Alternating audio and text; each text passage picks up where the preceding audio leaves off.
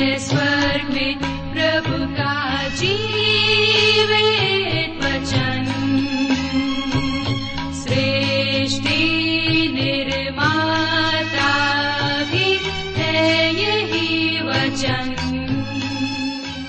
नमस्कार श्रोताओ सत्य वचन कार्यक्रम को लेकर एक बार फिर हम आपकी सेवा में उपस्थित हैं। आशा करते हैं कि आप सब आज का कार्यक्रम सुनने के लिए तैयार हैं। जैसा कि आपको मालूम है कि इन दिनों हम अपने इस कार्यक्रम के अंतर्गत पवित्र शास्त्र बाइबल के नए नियम में से पहला तिमोथियस नामक पत्री का विस्तार से अध्ययन कर रहे हैं और हमें विश्वास है कि इस अध्ययन से आपको आत्मिक लाभ मिल रहा है। आइए अपने वक्ता के साथ आज के इस बाइबल अध्ययन में हम सम्मिलित हों, किंतु इससे पूर्व मन की तैयारी के लिए सुनते हैं एक मधुर गीत। भजने आए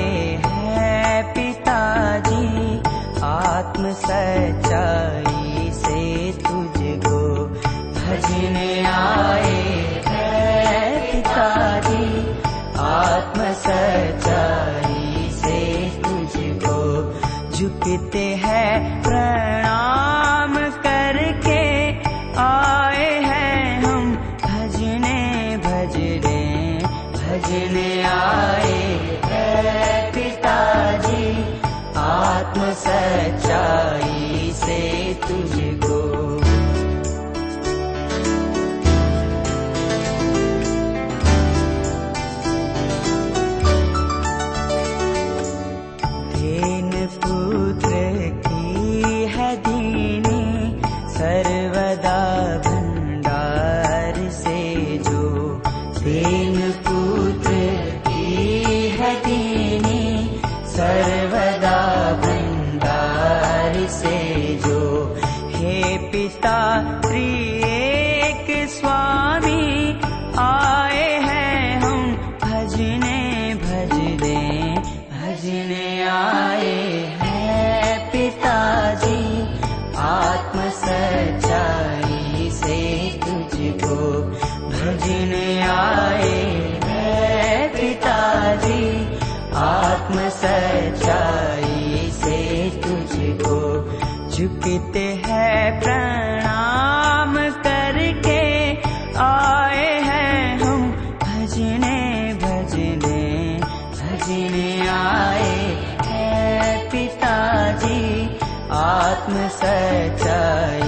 से तुझको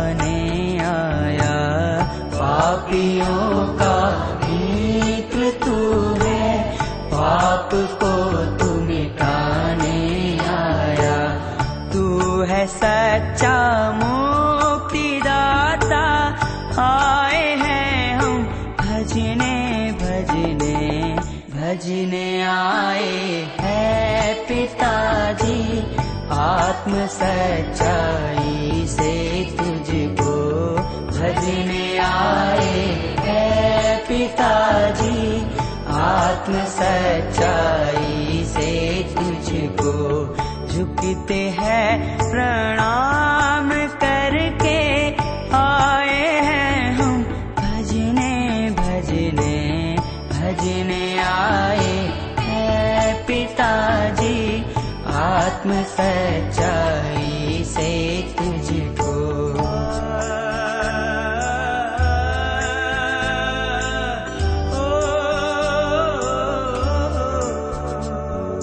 प्रिय मित्र प्रभुष्य के पवित्र और मधुर नाम में आप सबको मेरा नमस्कार।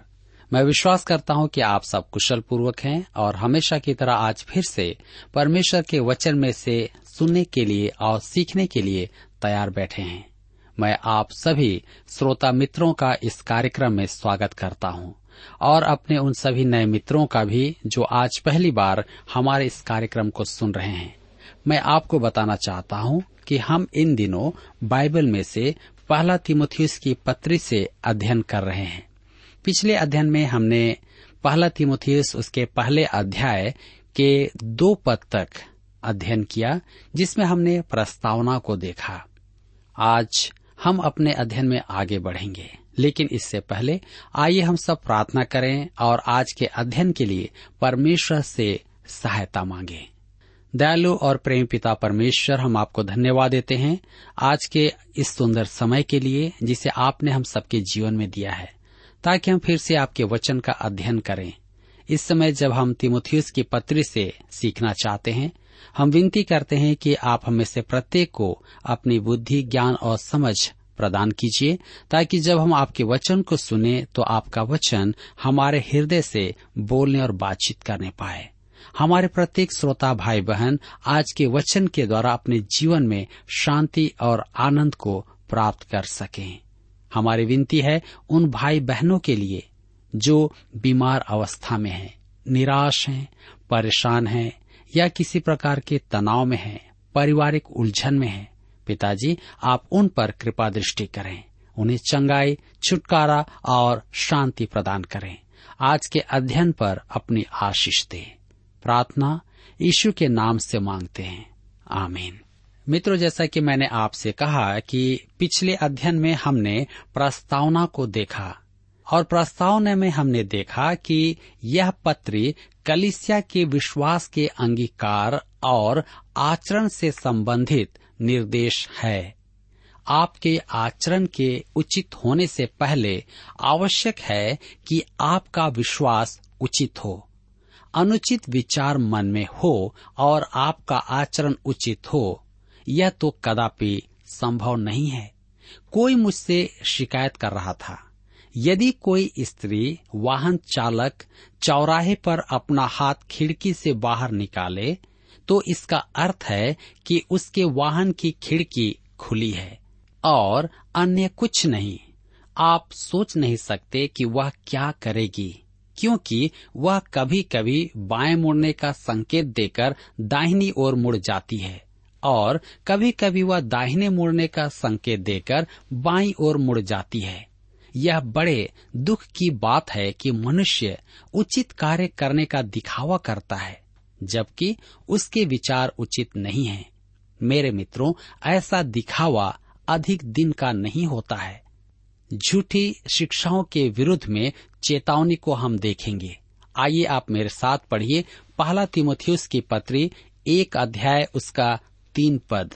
लिखा है, जैसे मैंने मक्की दुनिया को जाते समय तुझे समझाया था कि इफिसूस में रहकर कुछ लोगों को आज्ञा दे कि अन्य प्रकार की शिक्षा न दे। ध्यान दीजिए, कुछ लोगों को आज्ञा दे कि अन्य प्रकार की शिक्षा न दें।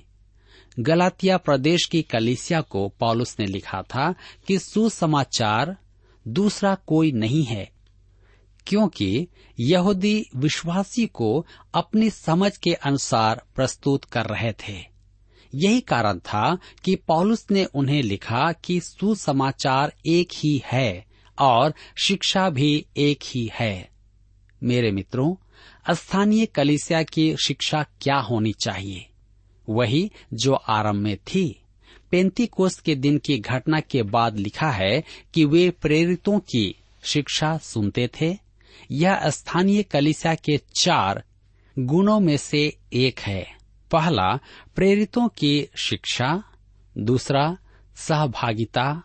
तीसरा, प्रार्थना। और चौथा, रोटी तोड़ना। प्रत्यक्ष कलिसिया के ये चार गुण हैं। यदि किसी कलिसिया की शिक्षा प्रेरितों की शिक्षा नहीं है तो वह कलिसिया मसीह की सच्ची कलिसिया नहीं है। मेरे प्रियो, मैं मानता हूँ कि हमारी व्यवस्था में अनेकता है। शिक्षाओं के कुछ परिप्रेक्ष्य में मतभेद उत्पन्न होती है। मैं एक बार किसी प्रसिद्ध पेंतिकोस्टल पादरी के साथ भोजन कर रहा था और हम अपनी परस्पर सहमति और असहमति पर चर्चा कर रहे थे। और वास्तव में अंतर ऐसा गंभीर नहीं था जैसा कुछ लोग सोचते हैं। अंत में उन्होंने मुझसे कहा, हम कितनी बातों में सहमत हैं और विशेष करके आधारभूत बातों में? अतः हमें उन मुद्दों पर बीच में दीवार खड़ी नहीं करना है, जो आवश्यक है ही नहीं। मेरे प्रियो, उनके इन विचारों से मुझे अत्यधिक प्रसन्नता हुई। मुझे दुख है कि सब मेरे समान नहीं सोचते हैं। निश्चय ही हमें प्रेरितों की शिक्षा पर चलना चाहिए। ये विश्वास के आधारभूत तथ्य हैं। प्रेरितों ने धर्मशास्त्र के समग्र एवं शाब्दिक प्रेरणा और परमेश्वर के वचन की अखंडता एवं अचूकता की शिक्षा दी है। उन्होंने प्रभु यीशु के परमेश्वर होने की शिक्षा दी है। हम इस पत्री में देखेंगे कि पौलुस के मन में प्रभु यीशु का कैसा विचार था। कुछ विचारकों का कहना है कि उसने प्रभु यीशु के परमेश्वर होने की शिक्षा नहीं दी। परंतु इस विषय पर पौलुस दिन के सूरज के समान स्पष्ट है। उसने प्रभु यीशु के ईश्वरत्व की स्पष्ट शिक्षा दी है। इस अध्याय में भी वह कहता है, पिता परमेश्वर और हमारे प्रभु मसीह यीशु तो वह प्रभु यीशु को परमेश्वर के साथ ही जोड़ता है और स्पष्ट करता है कि प्रभु यीशु ही परमेश्वर है। वह कहता है कि इफिसूस में रहकर, पौलुस तिमोथियस को इफिसूस में छोड़कर मकी दुनिया में आ गया था। मकी दुनिया एक स्थान है जहाँ पर वह चला गया था। इफिसूस एक महत्वपूर्ण स्थान था और पौलुस ने अन्य स्थानों की तुलना में वहाँ सबसे अधिक समय बिताया था। वहाँ उसने वृहद सेवा भी की थी। तिमोथियस को एफेसुस के विश्वासियों को सिखाना था कि वे सुसमाचार की अपेक्षा अन्य कोई शिक्षा न दें। क्योंकि यदि कलिसिया की शिक्षा उचित न हो तो वह कलिसिया नहीं है। चाहे उनके पास कितने भी प्राचीन सेवक, पासवान, संगीत निर्देशक, गायन मंडली और संडे स्कूल हो, उनकी शिक्षा वही होना है जो प्रेरितों की थी। तो आइए हम सब पढ़ेंगे पहला तिमोथियस की पत्र एक अध्याय उसका चार पद। लिखा है और उन कहानियों और अनंत वंशावलियों पर मन न लगाएँ, जिनसे विवाद होते हैं और परमेश्वर के उस प्रबंध के अनुसार नहीं, जो विश्वास पर आधारित हैं। वैसे ही फिर भी कहता हूँ, मित्रों यहाँ पर ध्यान दें, उन कहानियों, इफिसूस उस युग के गौण धर्मों का महान केंद्र था। वहाँ इंद्रयन ट्राजन और डायना के मंदिर थे, जो यूनानी कपोल कथाओं के आधार पर स्थापित किए गए थे। इफिसूस के मसीही विश्वासियों को इनसे दूर रहना था। कहानियों से पौरुष का अभिप्राय संभवतः फीलों से था, जिसने पुराने नियम को कपोल कल्पित कथाओं से जोड़ दिया था। हमारी कुछ बाइबल अध्ययन की सेमिनारियाँ इन्हीं विचारों पर आधारित हैं। उनके विचार में उत्पत्ति की पुस्तक एक काल्पनिक पुस्तक है और उसके नायक यथार्थ में थे ही नहीं, परंतु आज पुरातत्व की खुदाइयों से उसके प्रमाण मिलने के कारण मुक्त विचारक इस दृष्टिकोण से पीछे हट गए हैं। तब पॉलुस आगे कहता है, अनंत वंशावलियों यह शायद उस शिक्षा के संदर्भ में है कि कलिसिया यहूदियों की अगली पीढ़ी है और अलग युगों के मनुष्य के साथ परमेश्वर के व्यवहार को स्वीकार नहीं करती है। ऐसी शिक्षा परमेश्वर की योजना में इसराइल और कलिसिया की स्थितियों के विषय में उलझन उत्पन्न करती है। उस युग में यूनानी भी गलत शिक्षा दे रहे थे। कि परमेश्वर से मनुष्य की उत्पत्ति है। मूल स्रोत से एक मनुष्य उत्पन्न किया गया, जिसने एक और मनुष्य की रचना की, जिसने एक और मनुष्य की रचना की, और इस प्रकार यह श्रृंखला चलती गई। वे यीशु को इसी श्रृंखला में कहीं रखते थे कि वह भी एक इसी प्रकार का सृजित प्राणी है। यह आरंभिक कलिसिया की एक झूठी शिक्षा थी। तब हम देखते हैं, जिनसे विवाद होते हैं और परमेश्वर के उस प्रबंध के अनुसार नहीं, जो विश्वास पर आधारित है। पॉलुस के कहने का अर्थ यह है कि ये झूठी शिक्षाएँ विश्वास में निर्माण नहीं होने देती हैं। आज हम मुक्त विचारवादी कलिसियाओं में इसका फल देख सकते हैं। उनके वर्षों के अविश्वास ने उन्हें कठोर, निर्दयी मनुष्य बना दिए हैं, जिनमें विश्वास की अतः कमी थी और आज भी कमी है। उन्होंने परमेश्वर के वचन का परित्याग किया है और उन कलिसियाओं में इसका परिणाम देखकर विश्वास नहीं होता है। पहला तिमुथियुस के पत्र एक अध्याय के पाँच पद में हम पढ़ते हैं। आज्ञा का सारांश यह है कि शुद्ध मन और अच्छे विवेक और कपट रहित विश्वास से प्रेम उत्पन्न हो। ध्यान दीजिए, शुद्ध मन से प्रेम उत्पन्न हो। पॉलुस यहाँ फिर इस युवा प्रचारक को पत्र में घनिष्ठता से संबोधित कर रहा है, जिसे आप कलिसियाओं को लिखे, उसके पत्रों में नहीं पाते हैं। वह तिमुथियुस को कह रहा है कि कलिसिया में जो भी सिखाया जाए, उसमें शुद्ध मन से प्रेम प्रकट हो। शुद्ध मन हमारे पुराने स्वभाव के विपरीत है। इसका अर्थ है कि प्रभु यीशु में जिस विश्वासी को धर्मी गिना गया है, वह अब आत्मा का फल प्रकट कर सकता है। प्रेम एक फल है।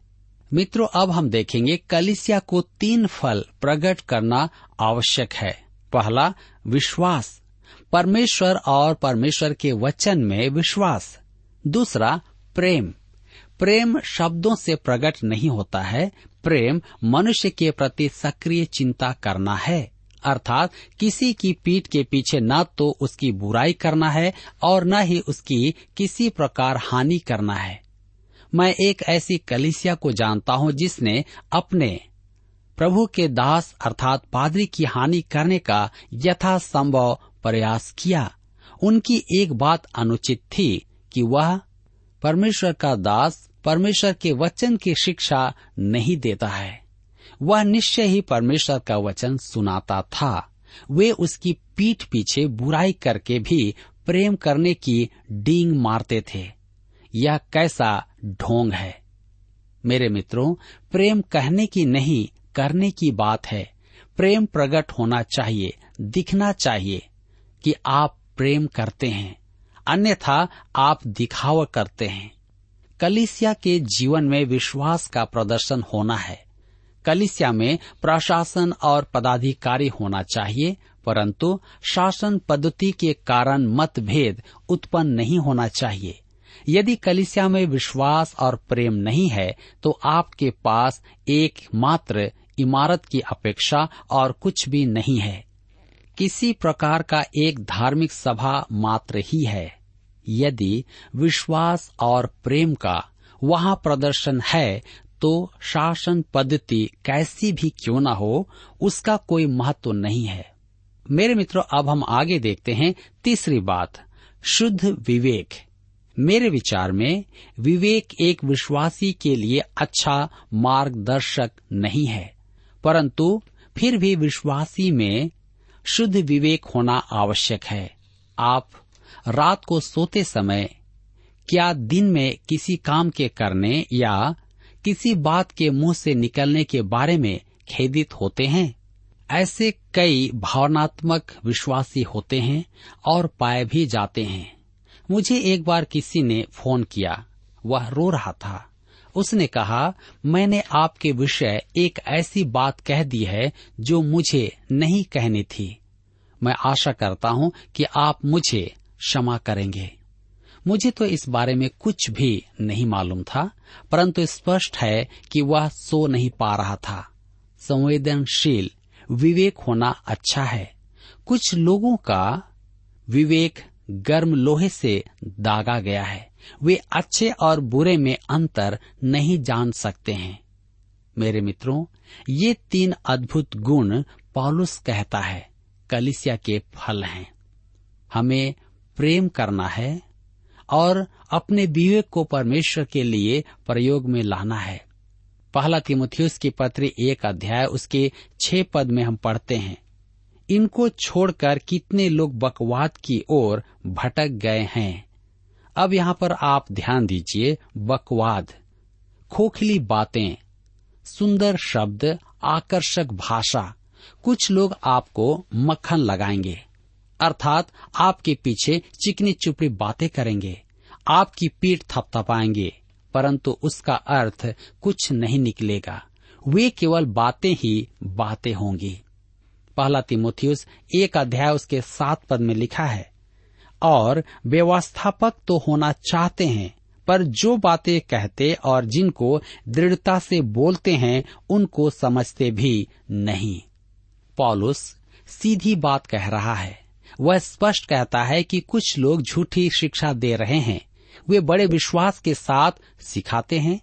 वे परमेश्वर के वचन का त्याग करते हैं और स्वयं ही नहीं जानते कि वे क्या कह रहे हैं? मेरे मित्रों, यहाँ पर कहने का मतलब यह है कि कुछ ऐसे लोग भी हैं जो कलिसिया में पाए जा रहे थे कि वे क्या कह रहे हैं उन्हें स्वयं को पता नहीं है, परंतु दूसरों को वे शिक्षा दे रहे थे। और पॉलुस कहता है कि ऐसी बातों से आप सावधान रहें, ये गलत शिक्षा न दें।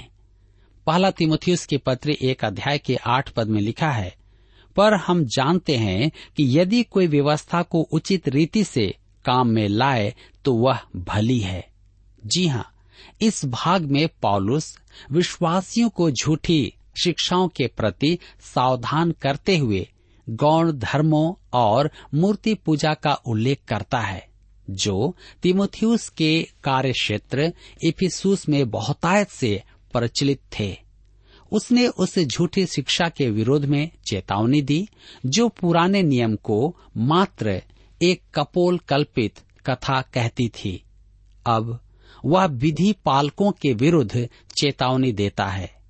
वे कहते थे कि उद्धार के लिए और उद्धार पश्चात पवित्रता हेतु व्यवस्था पालन करना आवश्यक है।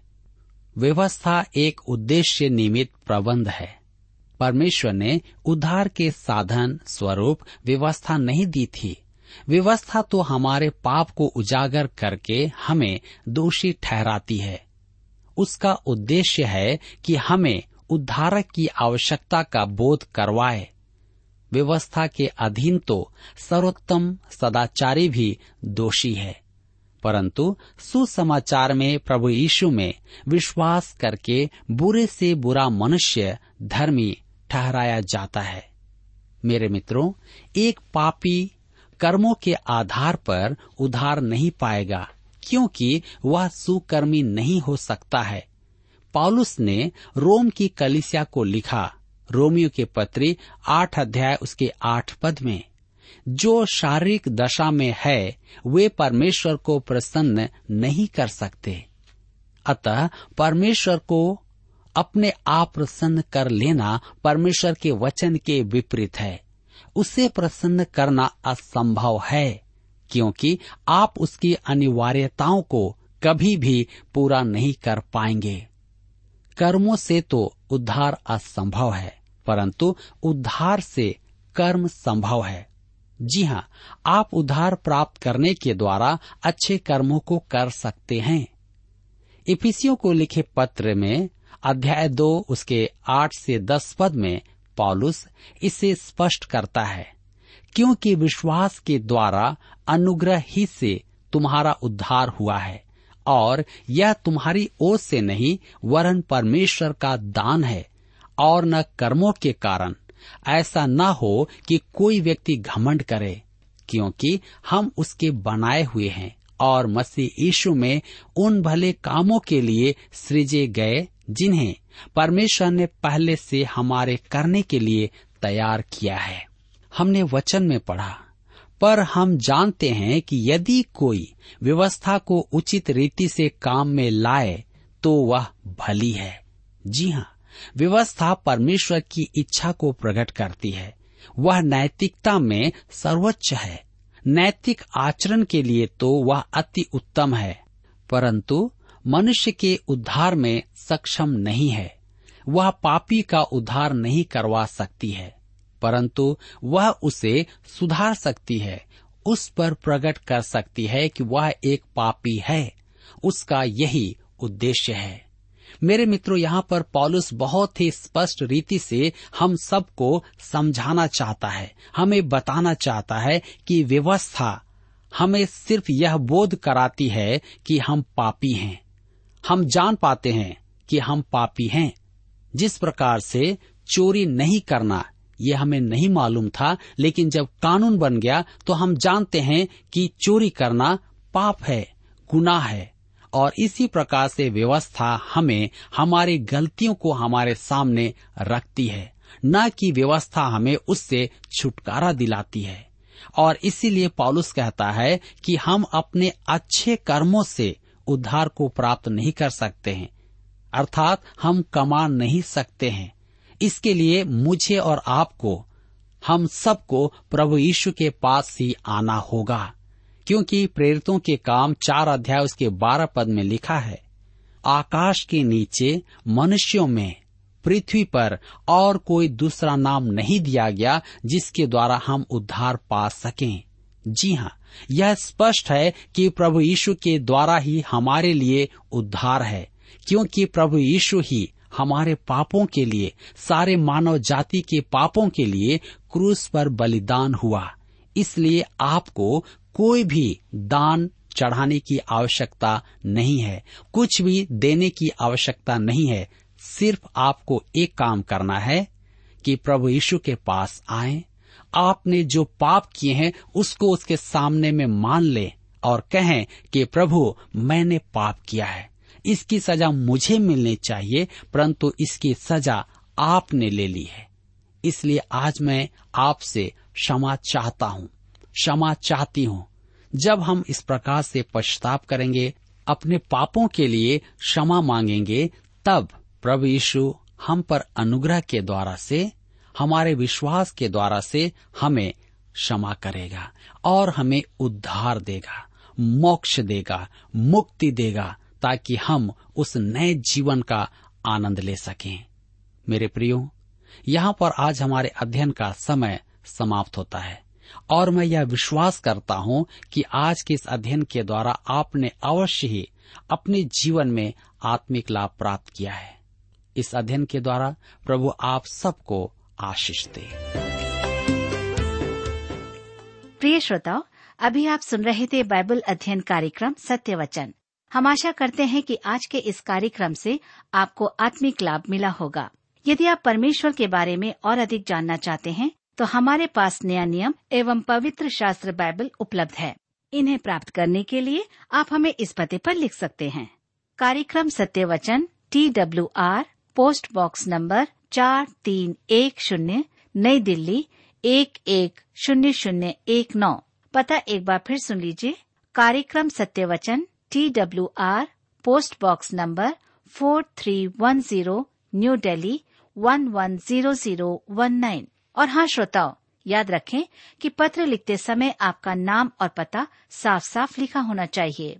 इसके अलावा आप हमसे टेलीफोन के माध्यम से भी बातचीत कर सकते हैं, जिसमें हमारे काउंसलर या सलाहकार आपको सलाह देंगे। तो नोट कीजिए हमारा मोबाइल नंबर नौ नौ पाँच आठ आठ दो शून्य चार एक चार।